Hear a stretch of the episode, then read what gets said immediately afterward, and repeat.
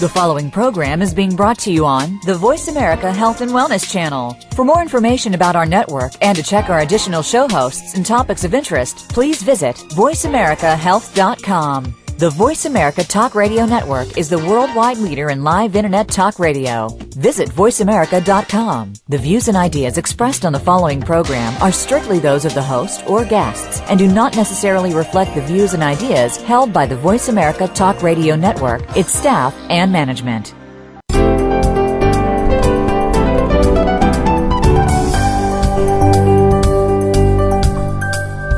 Welcome to New Reflections with Dr. Adam Rubinstein. Skincare and plastic surgery are hot topics these days. Let Dr. Rubinstein answer your questions and explain what you'll want to look for in aesthetic products and cosmetic procedures. Get ready for a discussion about all things aesthetic. Now, live from Miami, Florida, American Board Certified Plastic Surgeon, Dr. Adam Rubinstein. Welcome to the show. Welcome to New Reflections. We are starting part two this week of a special on the lifestyle lift. A lifestyle lift, a real lift or a letdown. Last week, we did part one and spoke to a number of patients and Dr. Stephen Prendiville about his opinion on the lifestyle lift and his experience in dealing with patients that have had it. We heard some interesting stories, sometimes shocking stories, about things that patients have experienced in dealing with lifestyle lift. This show is, is really packed. Last week, we bypassed all commercials. This week we're going to do the same. We're not going to have any commercials so we can have the maximum amount of time on the air to tell you our stories, uh, have the patients share their stories, and, and share the information that we've learned in our investigation. Uh, I'm joined again by my co-host, Cherie Wagner. Cherie, welcome back to the show. Hi, how are you? I'm great. Uh, well, we're going to talk about lifestyle lift, and last week we were finishing with Dr. Stephen Prendiville. We asked him to come back. Unfortunately, he's traveling and would not be able to make it to the show today. But I wanted to play one clip. He was speaking about the corporate practice of medicine. I want you to hear his comment towards the end of the show. Um, I feel uh, what lifestyle represents, in my opinion, is the practice of corporate medicine, whereby you have hired uh, sales uh, people similar to somebody in a you know, car dealership or, let's say, a real estate office who are trained uh, to give you uh, a certain description of what's going to happen and uh, make a, a medical decision effectively uh, for what's going to happen to you. Um, based on a product, product which is um, uh, not entirely truthful in its advertising. Now, it's, it's that corporate practice of medicine and the truth in advertising issues that we're going to talk about today. I mentioned last week that Lifestyle Lift is investigated by the Attorney General's office in York and now currently in Florida. We did some research on the New York Attorney General's office investigation. That, that was uh, headed up by the director uh, who was a, a deputy attorney general for economic justice, Mr. Michael Berlin. That was this was in July of 2009. They, they levied a $300,000 fine on Lifestyle Lift for posting anonymous positive reviews that were determined to have come from Lifestyle Lift employees. Uh, they were apparently, according to the uh, reports on the investigation, they were directed to do that by management. In fact, the Attorney General of New York, uh, Mr. Cuomo, made this statement. He said, quoting, uh, this company's attempt to generate business by duping, consumers was cynical, manipulative, and illegal, end quote. That was their determination after a long investigation, and now there's an investigation in the state of Florida where the Attorney General's office of state of Florida, uh, also looking in the Department for Economic Crimes, uh, is investigating lifestyle lift and some of their practices, some of the things that we've learned about last week with our guests perhaps uh, playing into that investigation. Uh, I'm aware of things such as uh, the patients not signing their own their own uh, charge slips is something that the Attorney General's office is looking into. Now, I spoke with Mr. Gregory Jackson, the Attorney General's office. He is not available for live comment today, but he did speak with me off the air, and he said that they're they're being investigated for deceptive and unfair business practices. The, the, investigation, I believe, was launched in June of 2010 based upon consumer complaints and they're receiving information not only from patients in Florida, but patients in many states. The uh, marketing of the lifestyle lift apparently at one time was centered in Florida, according to Mr. Jackson, and has since been moved to Michigan. Uh, but in the time that it was in Florida, their television, radio, and in fact even direct person-to-person marketing that was done was uh, directed from an office in Florida, and that is the basis for the investigation. I know many of the patients that we've heard from have been involved in that investigation, and some of the patients that we'll talk to today are also uh, giving testimony to that investigation. That is an ongoing investigation, the Lifestyle Lift, and if you have information that you'd like to share with uh, the Office of the Attorney General in Florida, I urge you to give them a call. You can find information on the web and share your story if you think it's appropriate. Now, talking about the corporate practice of medicine, I received a letter, and this letter was sent to many doctors. I know that uh, Dr. Prendiville, in fact, also received this letter in speaking to him.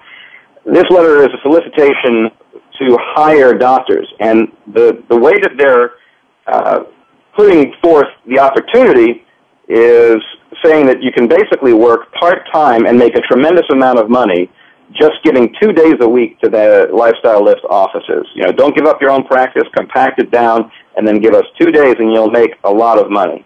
In fact, the, the example they cite is in the fourth quarter of 2010, our top part-time doctor made $107,000. Annualized, that's over $400,000 working, and it's underlined, just two days a week with an exclamation point. Clearly selling, uh, amazing, clearly selling uh, the idea that it's high volume, you can make a lot of money, and that was the, selling point to the doctors and trying to get doctors, really not trying to recruit doctors for full-time positions in this letter, but rather looking for people to come and fill holes and just be a hired gun, as it seems, to come and do the surgery two days a week and then keep your private practice going. And this also uh, relates to some of the things that we've heard about the doctors being for the most part, if not completely independent contractors the lifestyle lifts. The patients don't have a doctor to go to for um, for you know some security. Really, it's just lifestyle lift. Lifestyle lift doesn't carry the the medical legal liability as much. I, I would because the doctor's the one doing the surgery. But the doctor's only an, is an independent contractor, not an employee of lifestyle lift.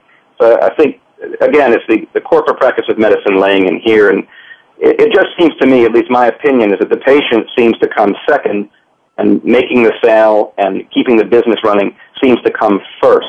And that's certainly a, a choice they can make, but it's, a, in my opinion, not the best choice from a patient's perspective. And a little bit later, we'll talk about some of the things I learned in speaking with doctors that had worked for Lifestyle Lift. Unfortunately, no one was willing to come on the air live, but they did uh, they did allow me to interview them, and we'll, we'll hear what a couple of different doctors had to say about their experience with Lifestyle Lift. Now, I want to get to our first patient uh, of the day. Uh, I want to welcome Linda to the call. Uh, Linda to the, uh, on, on the phone. Linda, welcome to the show.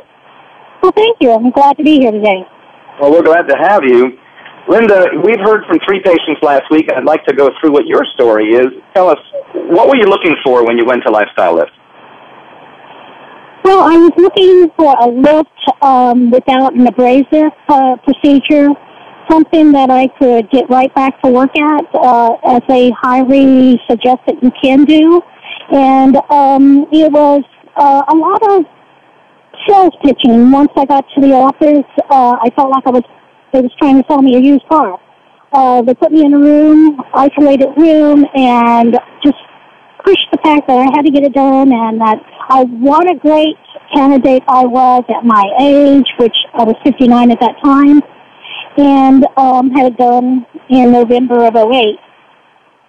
They stressed what a great, great candidate I was, that I would have amazing results, that I would be just perfect.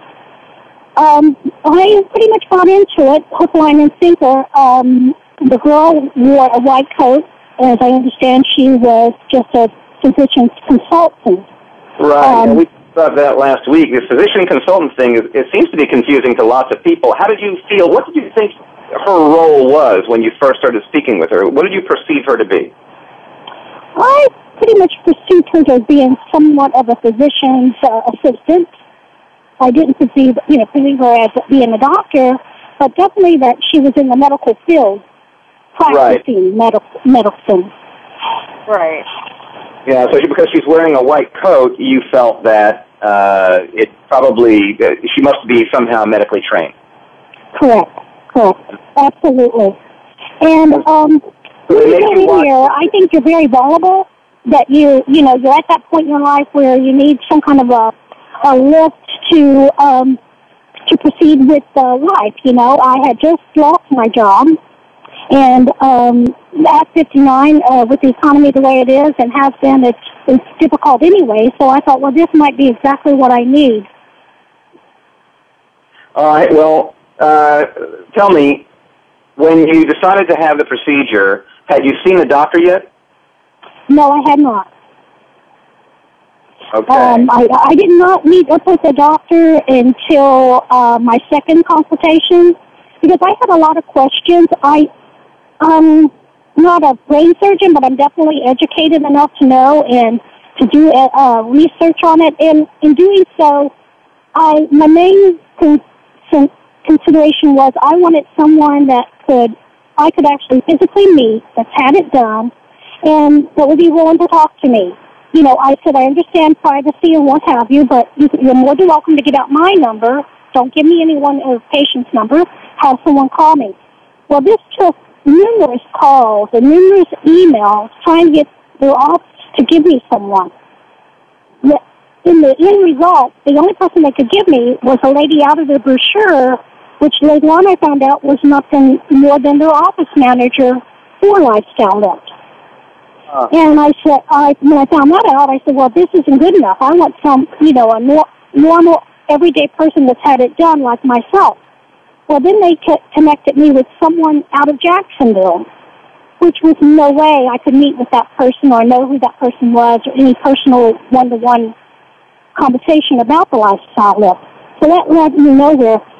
And at that point, I should have threw up a real red flag. There's something wrong here and you cannot give someone that, you know, a patient that's had it done that's satisfied. Well, but ultimately you decided to go ahead and do the procedure. Now, when you came for your procedure, tell me, when you, have you yet met a doctor? No, I had not. And when you got there for the day of the procedure, a lot of patients mentioned they were taking medication. When did you take your medications? They had given me medication to take, which I took when I got up that morning. And um, I also took one the night before, one in the morning, and then one when I got to their office. Okay, and that's that's pretty much what other patients told me that they would do. And then after take you again, you didn't you had not yet signed your consent forms or met anybody. You just got to the office, had already taken a couple pills. So when you signed your consent forms, you were already feeling kind of relaxed. Correct. Mhm. And when Correct. did you meet the doctor? I meet the doc- I met the doctor in, in the actual room where the procedure was taking place. Um, he did meet with me briefly in the room prior to actually starting the procedure. And another thing I want to bring up is the fact that this quick and easy way out took me five hours. So huh. it's not an in and out procedure. Um, so the, it was not. It was not. This was not the one hour procedure that you were hoping for. Correct. Absolutely. Um, you know, and I, I can understand things happening that might delay it in, in some form or fashion, but five hours is a long five from the time that they give you that it would take. And once I did meet the doctor, I, he, he's telling me his whole life story about him living in Jacksonville and how upset his wife was and how he was I was going to be the last procedure of the day and his last one for lifestyle lift because his wife didn't want him making the commute all the time. So I, you know, it, I mean, this is at the point where I'm getting ready to have surgery, and he's telling me his life story, which I could have cared less about. Yeah. So I thought that was very, yeah, I thought that was very unprofessional, um, to say the least. Okay. And uh, how about your results when you were done? What was your experience like after the procedure? Well, my it was none. I had no results. You know, when I went back, uh, if I could back back up just for a moment, when they was giving me my uh, shots to numb my face, they started cutting before I was even numb. So I started screaming, "Oh my God, stop!" You know, because this is killing me. I mean, I I just felt like I was going to die right there. And um, you know, I told him I'm not numb. So then he starts to proceed on giving me a whole bunch more shots. But once the procedure was done and the nightmare was done, I might add, not the procedure, the nightmare was done, um, I had no results. Uh, I went back uh, after having it done. They took pictures, and when they're taking pictures, it was so misleading also because um, they lift the chin when they're taking your picture, and they push, make you push your your your chin and your face outward. So it's like a manipulative type of picture they're taking. And on my pictures, you can see how unhappy I am. And they totally agreed that the procedure didn't take. I have scarring going down my earlobe into my chin, and they totally agreed it didn't take, and they wanted to do it again. And uh, how did you feel about that? Well, absolutely not. I'm not going to have someone butcher me a second time and have no result. Um, one of the times I went back. Where do you stand now? Have you had this redone? No, I can't afford to. As I said, I got lost my job, so therefore, you know, right now I'm working a part-time job that's like half of what I used to make. Um, so, but you they know, expected you to repay for this. They didn't offer to pay for it the second time since it didn't take the first time. Oh yes, they said that they would pay for it. I mean, I wouldn't have to pay Okay. anything, it's, but but that was beside the point. You know, you understand what I'm saying? I'm not going to have someone cut me up again. Exactly. through I that feel the again. same. I mean, Right. and, and I'm So- still having. Did you ask? Did you ever try and seek a refund? Yes, I did. And did you receive I- one? Yes, I did. I received a complete refund. They they totally agreed that it didn't take and that the procedure was refundable. Wow, it just it, it it's just remarkable to me as a as a plastic surgeon to hear so many of these stories um, coming through, you know, from the same place. Uh, well, Linda, if you can stay with us, we actually have our next guest. If you'd like to join the conversation, we've got Marion on hold. We can bring Marion to the show. You can stay and maybe uh, compare notes. Would you be able to stay with us for a little bit? I would love to do that, but I really, as I say, I have a part-time job and I'm just on my break, so I have to get back to work. But it's been a pleasure. right. Well, I appreciate you taking your time and joining us.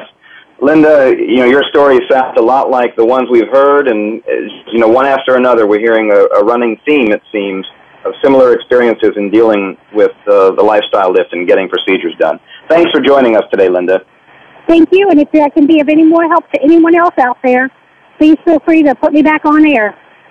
Well, I appreciate it. Thank you very much. You're welcome. Bye now. Marion, I'd like to welcome you to the show. Hi, how are you? I'm well. Thanks for calling in. We just heard a little bit of us speaking with Linda, and I wanted to ask you, what were you looking for when you went to the lifestyle lift? Well, I was looking for results like I see advertised in their um, their pictures. Um, there were really spectacular results, real definite results, removal of jowls and um, um, the thickening of the skin underneath my chin, like a double chin. Um, Right. The results that I had seen in pictures were really great, and that's what I was expecting to have. And so when you went for your consultation, tell us about that. What was that experience like? Um, they were um, very pleasant and talkative, and any questions I had uh, about, am I going to have these types of results? Oh, absolutely. There's no problem.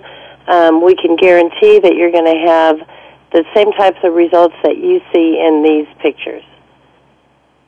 So you felt pretty comfortable at the consultation. You decided to go ahead and have it done. I did. I had um, been looking for a while to have something done, and I had um, compared with other plastic surgeons um, the same type of procedure and price wise, and they were, you know, a couple of thousand dollars less for the same procedure. So um, that's why I decided to go with Lifestyle Lift. So you figured you save money. The results look great. It's a short procedure. You understood it to be a fairly simple process. Had you ever met a doctor prior to deciding to have the procedure done? Yes, actually, I did speak with the doctor um, probably a month before I had the procedure, and it was the same doctor who actually performed the surgery. Great, great. And uh, that's information you got when you were speaking to the doctor, he or she mirrored the same information that you had received from the consultant? Oh, absolutely. And the consultant was in there most of the time um, with the doctor and myself. I see.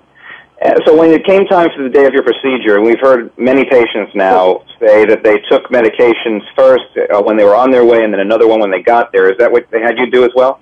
Uh, no, actually, when I got in there, um, they gave me medication after the doctor. The doctor gave me medication when I got in there. Um, Okay.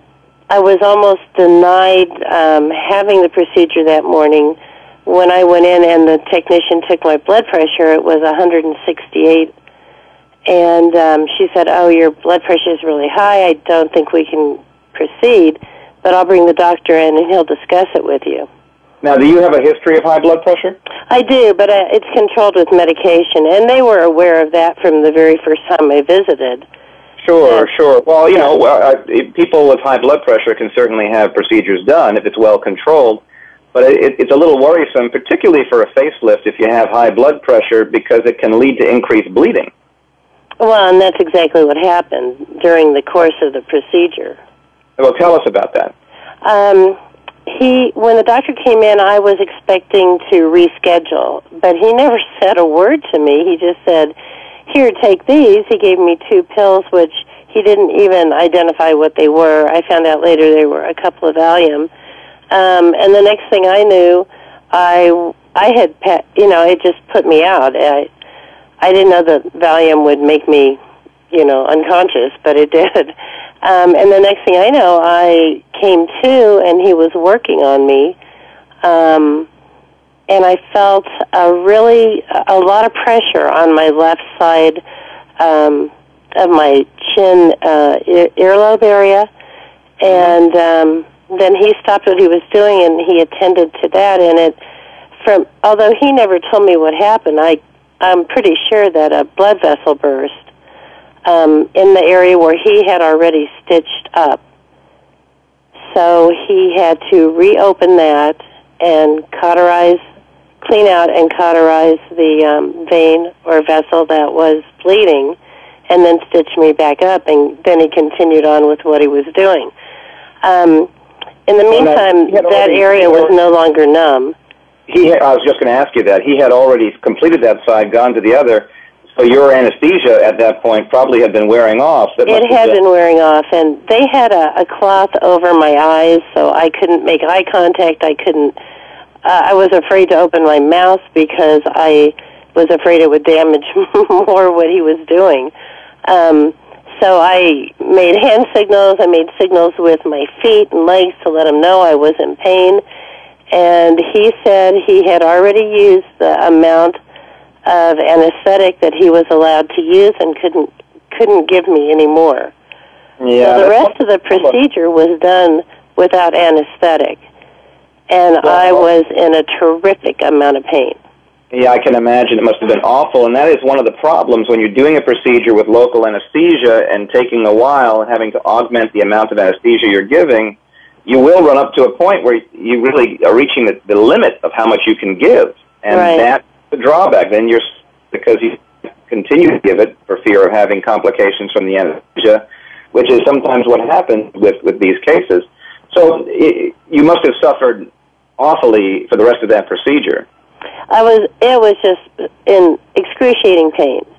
Um, he was finishing. I could feel little pinpricks, so I'm pretty sure that maybe in other areas, like he was doing my eyelids, and um, I think that maybe he still gave me anesthetic as he proceeded in that area. Right, I understand. Uh, and so finally the procedure's over and, and your suffering is complete for that moment. How are the, but it went on because not so much the pain, but um, when I got home and was able to see what I looked like, my face was so bruised. My entire face, from the eyes down, I looked like. My daughter described me as um, a combination of Frankenstein, a zombie, and um, the Dark Knight from Batman. oh my God. I was so horrendous looking. Um, uh, that, there's always a healing process, but that that sounds pretty scary. Now, uh, when you're when you're the healing is all done and you're no longer Frankenstein, of course.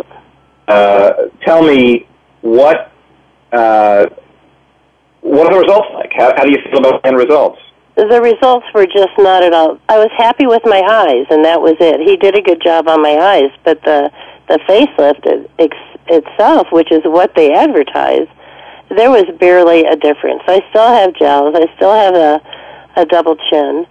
Um, I was so disappointed, and on top of that, the thing that really disturbed me was that from everything I've ever seen about a facelift, they pull the skin behind the ears. They take it behind the the um, hairline, and it's a flat.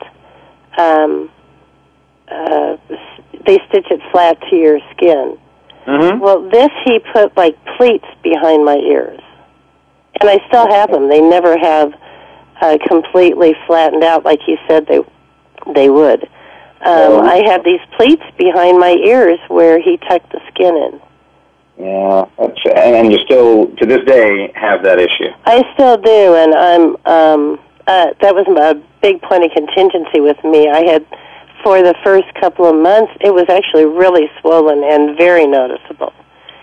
It's gone down a lot. It's not so noticeable now, but I'll always have these pleats behind my ears Yeah, where the skin is just folded over. Makes it difficult to wear your hair up. I would guess. Yeah. Well, so um, my experience was unpleasant, and I, I never have been happy with my results. Did you go back and, and talk to them about that? Oh, I talked to them a lot. and so what was the um, response? Suggest- they would just blow me off. You know, actually, the funny thing is, when I would come in for my post-operative um, examinations, when I came walking in the door with my bruised face, they immediately put me in a room so nobody else could see me. Yeah, that seems to be the policy from a lot of people I've talked to. The way that they make their policy is, well, if you're pre-op, you go to the waiting area where Yeah. everyone gets excited, and then if you're post-op, everyone goes to a different waiting area. Well, if you're post-op and you have good results, they let you sit out there because when I was pre-op and I was waiting, there were several people who came in who had good results. And they let them sit in the front room so people could admire them and see what a great job they did. For people like me who had terrible results, they ushered us into the back room as quickly as possible. Yeah, I didn't even get a chance to sit down in the front. When I've they saw that. me coming, they found a room for me and put me back there. Yeah, lots of patients have, have said the same thing when I've been interviewing them for the show. And this is a, fair, a good point to make uh, uh, uh, to make a point here. A good, a good time to make a point that Lifestyle Lift does have happy patients, and we're speaking to people who are unhappy. But if you look on sites like RealSelf.com at the overall uh, rate of happiness, you know, the overall success rate of the procedure, and this is by patients who have had it and have taken the moment to post things online. Well, it's only about 50%. And that's an increase from where it was. I believe it was down as low as uh, 30 or 35%. So you had a rough go, Marianne, and it, and it sounds like things worked out reasonably well at this point to where, you know, you're not uh, ashamed to be outside, but you, you, you probably have to be concerned about people noticing some of the signs of having had your surgery. Oh yeah. At least I have no bruising, no permanent bruising or or horrendous scarring like I've seen in some photos of um, lifestyle lift patients. Yeah, well, I- I'd say that uh, you know, all in all, uh, you're you're better off than than many,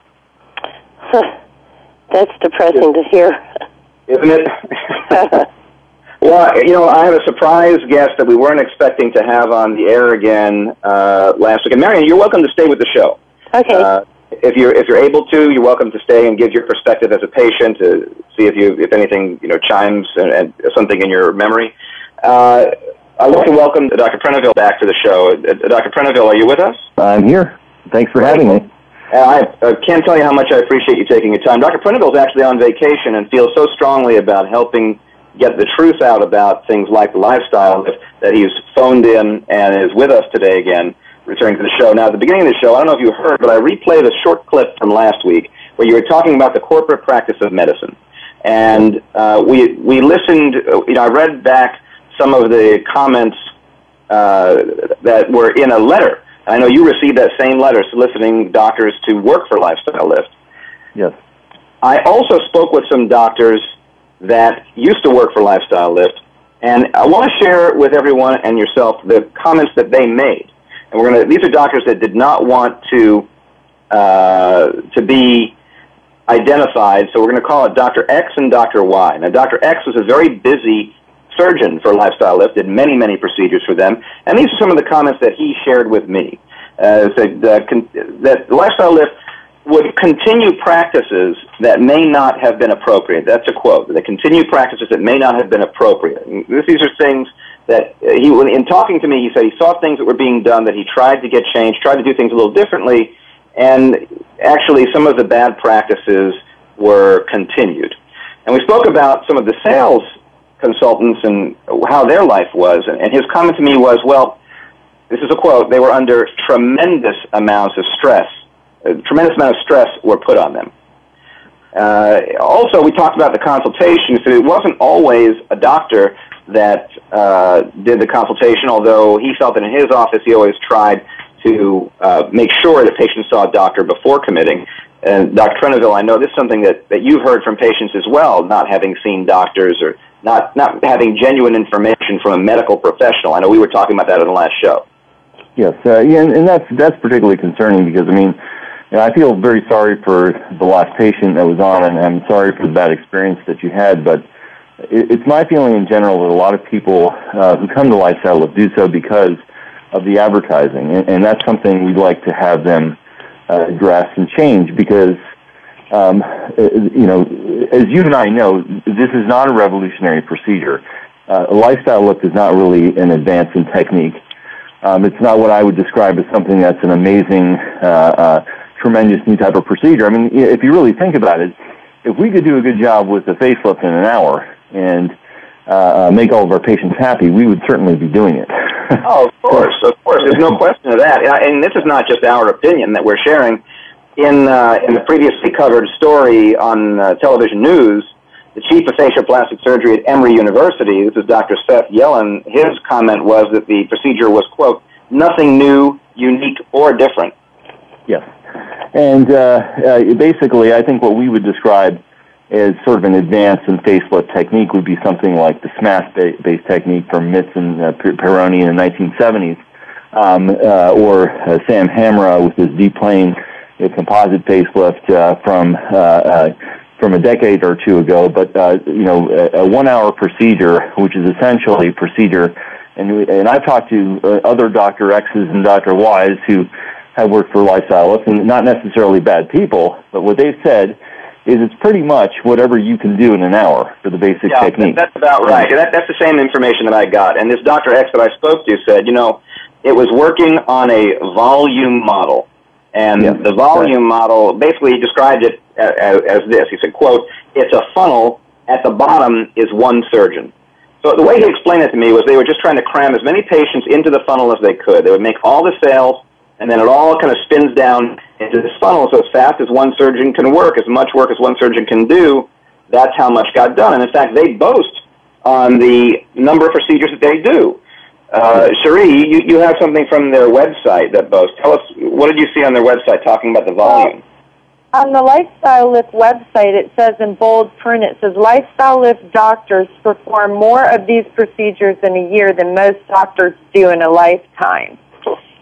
Yep. Yeah, and, well, I right. thought, my comment, pretty my comment about that is it's it's perfectly possible uh, to to same, uh, make the same mistake a hundred thousand times. so, uh, you know, volume yeah. itself is not uh, is not a qualification. Um, well, I did a, a facelift last week and with uh, eyelid surgery, and it uh, took me about five and a half hours, and that's to do a job that I'm uh, pleased with, that the patient's going to be happy with, um, you know, we bear in mind that our patients uh, are going to follow up with us over the course of several years, and we want to see a happy person out in the community um, cool. uh, saying good things about us. But on a volume model, you're not necessarily so concerned about that. Yeah, it seems like the number one concern is making the sale, and we're going to talk about that in just a little bit. I just want to add a couple more comments. Dr. X mentioned to me that he had to consistently undo the marketing that was being done to try and, and make the patients educated. And at least he took the initiative to do that, but I don't think that's happening in many of the offices. He also said, and this is something that you were mentioning, Dr. Prendiville, he said, quote, there's absolutely no consistency. It's just not uniform. Talking about the different uh, offices doing whatever can be done under an hour, as you said. Yes. Well, we know for a fact that there's never been an article published describing lifestyle lifts. We also know for a fact that, that Dr. David Kent has never published an article on facelift or any topic in facial plastic surgery. So we know yeah, that. Dr. Dr. David Kent is is of course the uh, person that invented the Founder. entity that is lifestyle lift. I would de- describe it more as that he started the company and, and started the concept of volume uh, of uh, volume uh, sort of uh, volume facelifting. Uh, that, that's that's what lifestyle lift is. Lifestyle lift is not a revolution in, in technique. Um, and you know, from my standpoint, you know, listening to what the, the, the, previous patient just described, I mean, I think anesthesia is your friend. You know, my patients want uh, to have an ability to have a procedure without worry, without concern, without feeling pain. Um, one of the things that Lifestyle has consistently done in the past is offered their procedure as a safer procedure. Okay, now that also, uh, from a factual standpoint, is not true. There is no statistical data anywhere to show that that a procedure done under local anesthesia is necessarily safer than one, with uh, sedation in a patient who is healthy. And uh, you know, issues uh, concerning preoperative screening. Uh, you know, if we have a patient who has any issues, we want them to see their doctor or their cardiologist to make sure all of all of the issues are buttoned up before we proceed with the surgical procedure. Uh, yeah, I mean, clearly, clearly, the number one concern is just getting a deposit, and I'll I'll show some examples of that. I mean, it, it's it's clear to me that that is the case based upon my investigation and the people that I talked to. We have one more patient holding. I'd like to get her on the line. Uh, Madeline, welcome to the show. Yes, thank you. Thank you so much for calling in. And we've heard uh, a handful of stories already. Let, let's share yours. Tell us what made you go to the lifestyle lift. What was what was it you that you were seeking? Well, I was 61 years old, and um, my neck was the trouble area there, and I just, out of vanity, wanted to fix it. And the the advertising is so misleading. It tells you, you know, in more or less an hour you can do this, and I was under the impression it was kind of a mini facelift, and I wanted something that would last. And they said, oh, it'll it'll last for 10 years, and and I didn't just want a facial or something. I wanted something that would really last and work, and so that's why I, I went. and when you had your consultation, did you meet with the doctor? Um, I met with the doctor before. Yes, I had to wait for about. The doctor was running really late to do a consultation, so I had to wait probably three or four hours. But I thought I, I just as well because I was there, so I did meet with her. So you before. did you did meet with a surgeon, yes. and was it the same doctor that ended up doing the procedure? Yes. Because one of the comments that uh, Dr. X, I don't know if you were listening to the show earlier, I was talking about a couple doctors, I had Dr. X and Dr. Y that I spoke to. Dr. X uh, mentioned that frequently it was not the same doctor at the consultation as it might have been in the surgery. If there, and, and many of these offices only have one doctor, mm. but in the case where they have more than one, it, sometimes there was some switch offs, and you'll hear in a little while when we speak to someone who used to be a lifestyle lift employee as a sales consultant, uh, or I should say a physician consultant as they monogram on their jacket, how how that happened in the office where she worked. Mm-hmm. Now, you, you decided to have your procedure, and it came time for the procedure. You did the same thing, I'm guessing, as the other patients we talked to. You took your medications before getting in and, and signing the papers. Well, um, oh, according to my notes, when I got in there, they gave me one Valium and one anti-nausea drug about 10 or 15 minutes before they actually started the procedure. I didn't, as far as I remember, I did not take anything before that. And 10 or 15 minutes isn't really enough time to even have those drugs kick in. Well, and what about, so, so it sounds like maybe you were one of the ones that signed the consent before you got your medication? I did, I did, uh-huh. So that was done properly. This, actually, yeah. I think perhaps the first of the patients we talked to on the show that had the consent signed prior to medicating. Mm-hmm. And and now you got into the operating. Tell us about your experience. Well, it's just uh, very different than what they ex- tell you to expect. You think you're going to be in there for an hour, and and an awful lot of damage can be done in an hour. Um, at first, they uh, just going to read from my notes here a little bit. Um, they just put on a, a topical anesthetic, and then there was about ten or fifteen very, very painful, very painful shots all around the the jawline and ears, and um, and then I could feel, I could feel. Uh, let's see here. I could feel them cutting and tight pulling. I I didn't feel the pain, but I felt the sensation, which is really disconcerting and and then of course they wrap you up. And I honestly I think my mine went as well as it could have probably all things considered. But it it's it's an awful lot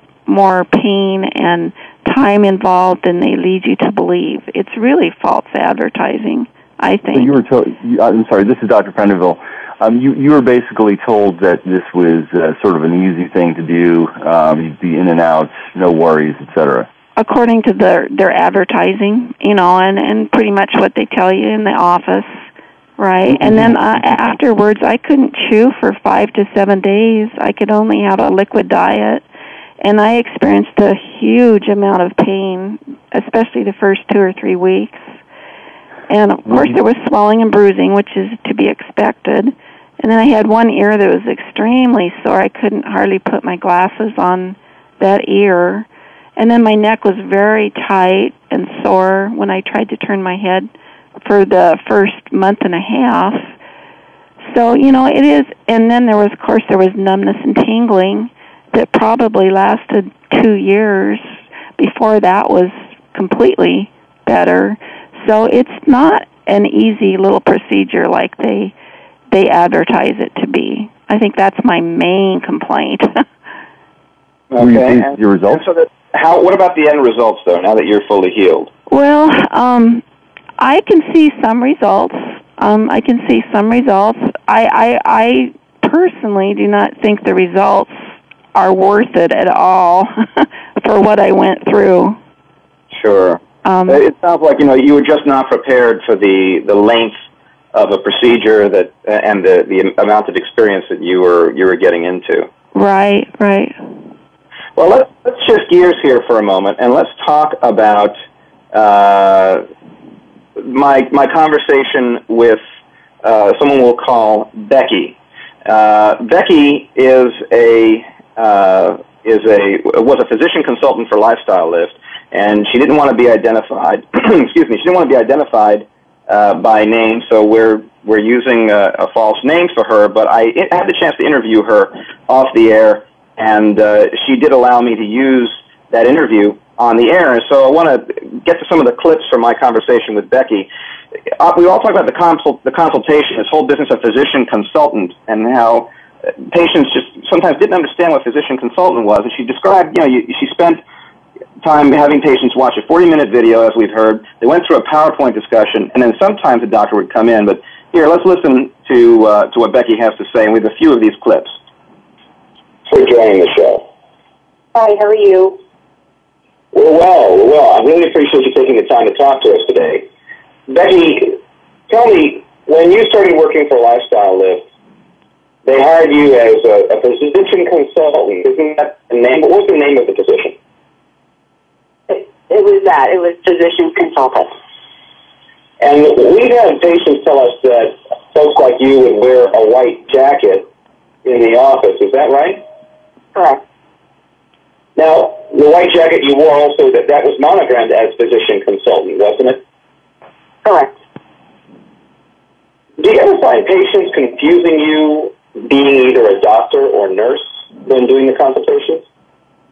Uh, more like confused as to why I was given the consultation as opposed to the doctor, and then the doctor would come in and basically um, go over the same thing that we just spoke about. So, you know, she also went on to talk about how uh, they they would just we were talking about the funnel earlier, Dr. Prendiville, uh, about how they would pack in as many patients as they could And these were her comments about things that happened while doctors were doing operations. And some of our patients, actually, one of our patients last week after the show expressed to me, "Oh, gee, I, you know, I wanted to mention how I, I know my doctor left the operating room a number of times during the procedure." Well, here's what Becky had to say about that.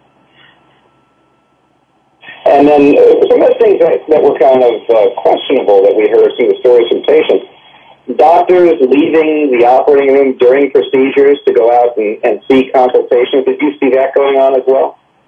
I did, yes. Or, you know, a doctor doing one side while the other doctor did another side, one doctor leaving and the other doctor finishing up.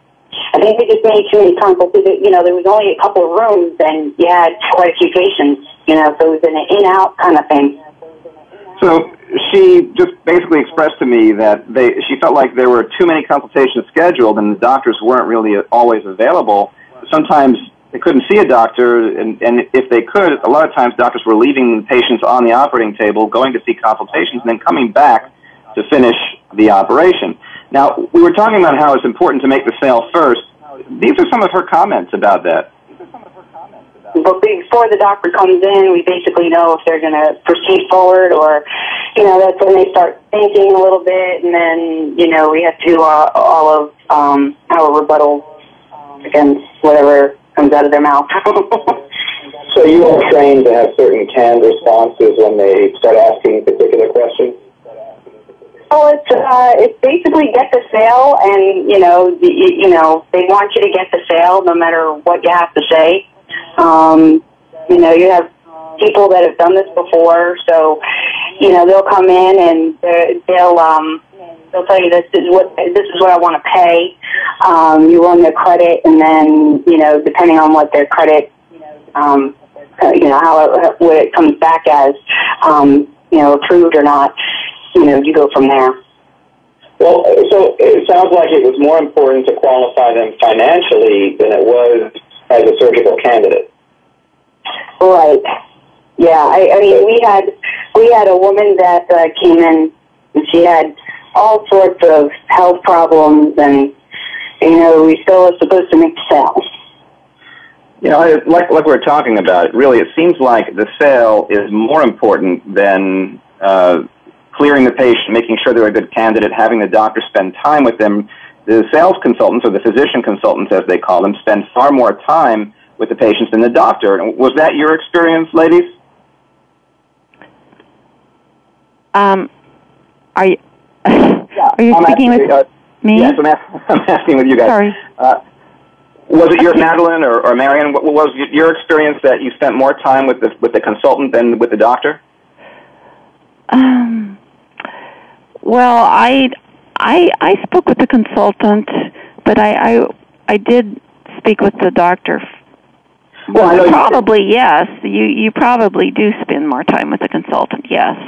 Well, here's some of the things that she mentioned to me. Was that uh, they, they were she was instructed to get the deposit and get the contract signed no matter what it took. And uh, in fact, her her manager told her once to get the deposit, sign the contract, no matter how you have to get it. That was her comment to me.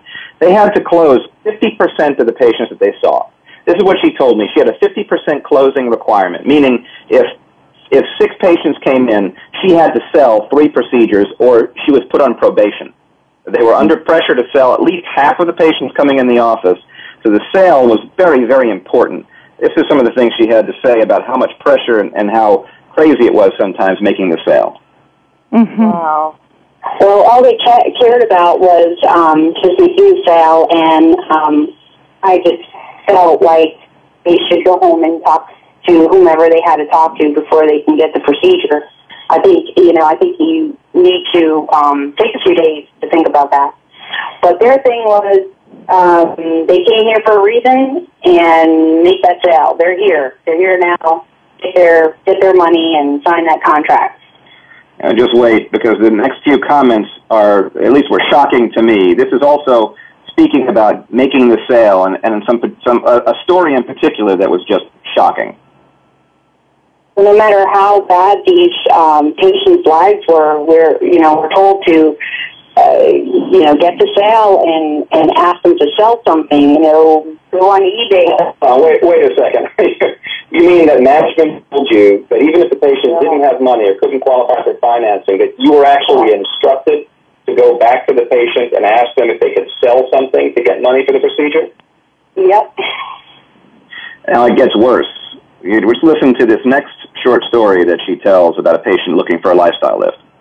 I told her, I said, the lady's living in her car. Well, she shouldn't be here then. She has money somewhere. She could sell something. I go, she lost her kids. Yeah, her husband was abusive. Unbelievable. So, uh, so you're telling me a lady that lost her, her her children because she basically was homeless and living in her car, and had been abused by her husband, and just came there really out of desperation. Your manager told you, go tell her to sell something so we can get a deposit. Yeah, she she even asked me. She goes, "Oh, if everybody has something to sell," I said, "She's living in her car." Well, I mean, it, you know, then what is she doing here? And I said, because her husband abused her. She even showed me a picture of when she was a model before she met her husband. And, you know, I mean, can we do something for her? You know, like, can we lower the price? Because she said that she just got, she's getting a job and she's going to live with her sister or something like that. And, and then she was just like, well, then she must have something to sell. You know, maybe, maybe wait till she gets her job and she can come out with a $400 deposit. Becky, thanks for joining us. Isn't that amazing? That's unbelievable. I mean, our first responsibility as doctors is to take care of patients and make sure that their health uh, is in proper order for procedures. Uh, but also, we realize that you know not everybody is a candidate for the procedures that we have to offer. And uh, when patients come into my office, I actually prefer if they go home and think about it and have a few days to process what's been discussed before they decide to proceed. Um, oh, absolutely. And I, I offer to have, if they're not there with their spouse, have them come back with their spouse. If they have further questions, I, they can call the office or call me directly. I'm happy to speak with them afterwards. I have patients that come back sometimes two or three times or more to have various questions answered and to feel comfortable. And whatever everyone's process is, that's what they need to go through. But this sense of the high pressure sale really needs to be removed. That is exactly what you and I were talking about at the end of the last show and then earlier in this show is that corporate medical model, trying to make the sale at all costs. Well, you asked me about you know standard of practice in the last show, and then clearly that is not the standard of practice. I mean, uh, patients that come in to see us are people, and they have to be considered. Uh, all of the factors in their life lives have to be considered, and that is the problem when a company uh, runs a, a, medical practice as Lifestyle Lift is doing. Um, clearly, uh, there's not as much of an interest in, um, in how the individual doctor is perceived and how the patient is taken care of. And there is a lot of variability depending upon which office you go to, where you go to get your lifestyle lift. Well, your experience is going to be a little different. Sure. And and we're not saying that every office is behaving in this way and every doctor is getting these type of results of the patients that we're discussing. But it certainly is happening more often than should be to have a successful practice. If, if it was just, if this were coming from a, a private practitioner in a community, I doubt they'd be in practice very long. And so exactly. we really shouldn't hold a business entity to a different standard. It's, it should be really a medical practice first and a business second. Absolutely. Well, it appears to be, you know, the main motivation, as we've heard from that last uh, interview is is profit, and uh, of course. Um, uh, everybody wants to make a profit, but you have to do so in a way uh, that you're going to be perceived well, and the patient is happy, and the patient is safe. And I've also I've known a number of physicians who've done lifestyle lift, and you know some of them thought it was acceptable, but I've I've also heard um, uh, know, stories about high pressure sales and, and patients with uh, very bad indications uh, sort of being uh, pushed upon the doctors and doctors being you know forced to do procedures on or not not forced, but let's say encouraged to do procedures on, on patients who aren't necessarily good candidates. And as you know, if we do a procedure on a patient who's not a good candidate for it, they're not going to be happy. And uh, uh, the thing is that there is the system of checks and balances that normally exists in uh, a plastic surgery practice does not appear to happen here. And the problem is the way lifestyle Lift defends itself is it sues everybody and anybody that, critic- that criticizes them, and uh, that's something that's also got to stop. Yeah, we talked about that in the last episode. There were lawsuits to RealSelf.com, infomercialscams.com, and other I think agelessbeauty.com, I think was one of the sites. There were many sites sued, and I know you you personally have had some legal action against you. Yes. I, I made, you know, I've, I've given my opinions on Real Self about uh, about certain things, but lifestyle lift. For example, when patients ask, you know, what's the difference between a traditional facelift and a lifestyle lift, I've given my honest opinion, and uh, they they sued me for defamation and for trademark infringement in the state of Michigan. And uh, luckily, the lawsuit was dropped, but you know, I had to uh, you know pay out of pocket to uh, uh, to defend myself for a certain portion of it, and basically what it amounts to is when they're criticized, they wage uh, economic warfare against those who criticize them. And well, you know, and this is this is a medical procedure, and we have opinions, and we care about our patients, and we're going to let people know that this is not this is not uh, as billed. And you know, I basically I had a conversation with David Kent uh, when he first called me to inform me of the lawsuit, and I told him I wasn't going to stop. I have no intention of stopping letting p- uh, people know about what I have seen and uh, uh, some of the impro- inappropriate activities uh, that have happened uh, uh, to to patients. Well, these have been documented over time and time again, and uh, they are under investigation, as we mentioned earlier, with the Florida uh, Office of the Attorney General. And you know that what they were found guilty of. I mentioned they had a three hundred thousand dollar fine in New York. They were found guilty of doing something called astroturfing. Astroturfing is a take on the term grassroots. Grassroots recommendations are sort of things where patients themselves or people if you're not talking about something medical, people are talking about things at, at their own level. They're talking amongst themselves, talking to their friends and family, and word spreads that way, getting around, sort of like grass growing up from the bottom. Uh, that's why they call it grassroots, getting to where it all starts and, and getting it out word by word, people, you know, person to person. And the term astroturfing is when that process is artificial. And what Lifestyle Lift was found to be doing was posting positive reviews online about the Lifestyle Lift to counteract some of the negative reviews that were being posted, and many of which have been posted by patients we've heard from on this show. And, and there are many, many others. Now, this astroturfing, they were, they were fined $300,000 and have, uh, they claim that they have stopped doing that, and I certainly hope that that's true. But it's one of those things that's very difficult to police and monitor. And you're talking about a business that does a tremendous amount of revenue every year. So I'm not sure how much of a deterrent a $300,000 fine is. Now, I believe in response to this question about their integrity online, Lifestyle Lift has added something to their website. And it says they're talking about the Lifestyle Lift Code of Internet Conduct and Assurance. And they put a logo up there, and they say that as long as you see something with the logo, that information can, quote, can be relied upon as true and accurate. And they go on to say, if you have any questions, contact us. Well, what this is doing isn't really assuring of any information being true and accurate outside of Lifestyle Lift. It's just saying that anything we post with this logo is true. But it doesn't account for anything that's posted without the logo. In fact, what it implies is that anything posted without the logo is not true. So they're trying in, in this backwards way, and in my opinion, this is an attempt to discredit all of the negative reviews while appearing as though they're trying to make improvements in their, their in online integrity. Does anybody else have this conduct um, assurance code? I mean, I've never seen this on any other site. Is this something they created, or where did they get this from? The state, Oh, the medical? like- where, where did it come up? It, it seems like they created this seal to uh, to do just what I'm saying is what I'm guessing. That they're they're creating the seal to show that anything that's posted by Lifestyle Lift that has that seal is true and accurate.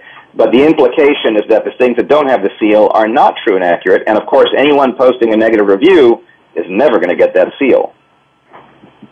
Well, So, you know, in one way or another, it just seems disingenuous in in the the internet uh, information that people can get. It it, it it's concerning to me that at least I I have concerns that this behavior may still be going on. Uh, it's it's there's no way to really know, and I hope that the the Attorney General's office in the state of Florida is working hard to find that uh, to, to learn whether or not this is truly continuing or not.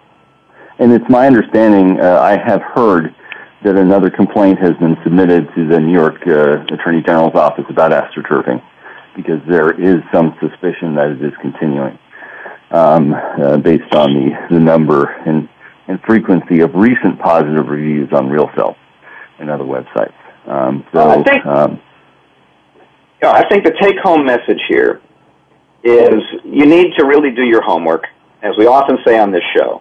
Have to do your homework and prepare to uh, to make the best choice that you can and look at all the factors. Don't be enamored with the idea of having a procedure done in an hour and uh, having a procedure done that you can go back to work right away. Uh, you know, these things are, are exaggerations of the truth as we've learned. There's been a lot of information that has been uh, talked about on this show. Don't even take this show's word for it. Look into it for yourself. Look online, read the reviews, and talk to people. See, make make an educated opinion. Go to see uh, surgeons that are certified by the American Board of Plastic Surgery, the American Board of Facial Plastic Surgery. Make sure you're having qualified people do your work. And my recommendation is go to someone who's in their own private practice. You've heard it from a few of our patients on the show.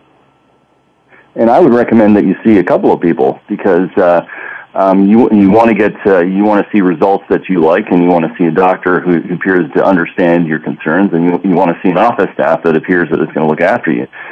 Um, so the other things I would say to summarize is, is that lifestyle lift is not a newer procedure, it's not a better procedure, and it's not a safer procedure. And Yeah, these are all factually based statements. Yeah, I think I think I think uh, our, our listeners hopefully get the message. They're going to make good choices. I want to give out one number. The Office of the Attorney General in Florida. If you hear the show and you want to add your information to the investigation, it's 904 348 2720. And Mr. Gregory Jackson is the, the Assistant Attorney General that's doing the show. I want to thank everybody for coming on the show. Uh, all of my, my guests, Linda, Marianne, and uh, Madeline. I want to thank Dr. Prendiville for surprising us and coming back. And I want to thank Becky especially for standing up and being willing to be recorded and have her information put out on the air. You decide for yourself after listening to this two-part episode, Lifestyle Lift. Is it a real lift or is it a letdown? We'll be back next week on New Reflections. Join us then, 12 to 1 Eastern Time on the VoiceAmerica.com network. Thanks for joining us. We hope you stayed informed and entertained today on New Reflections.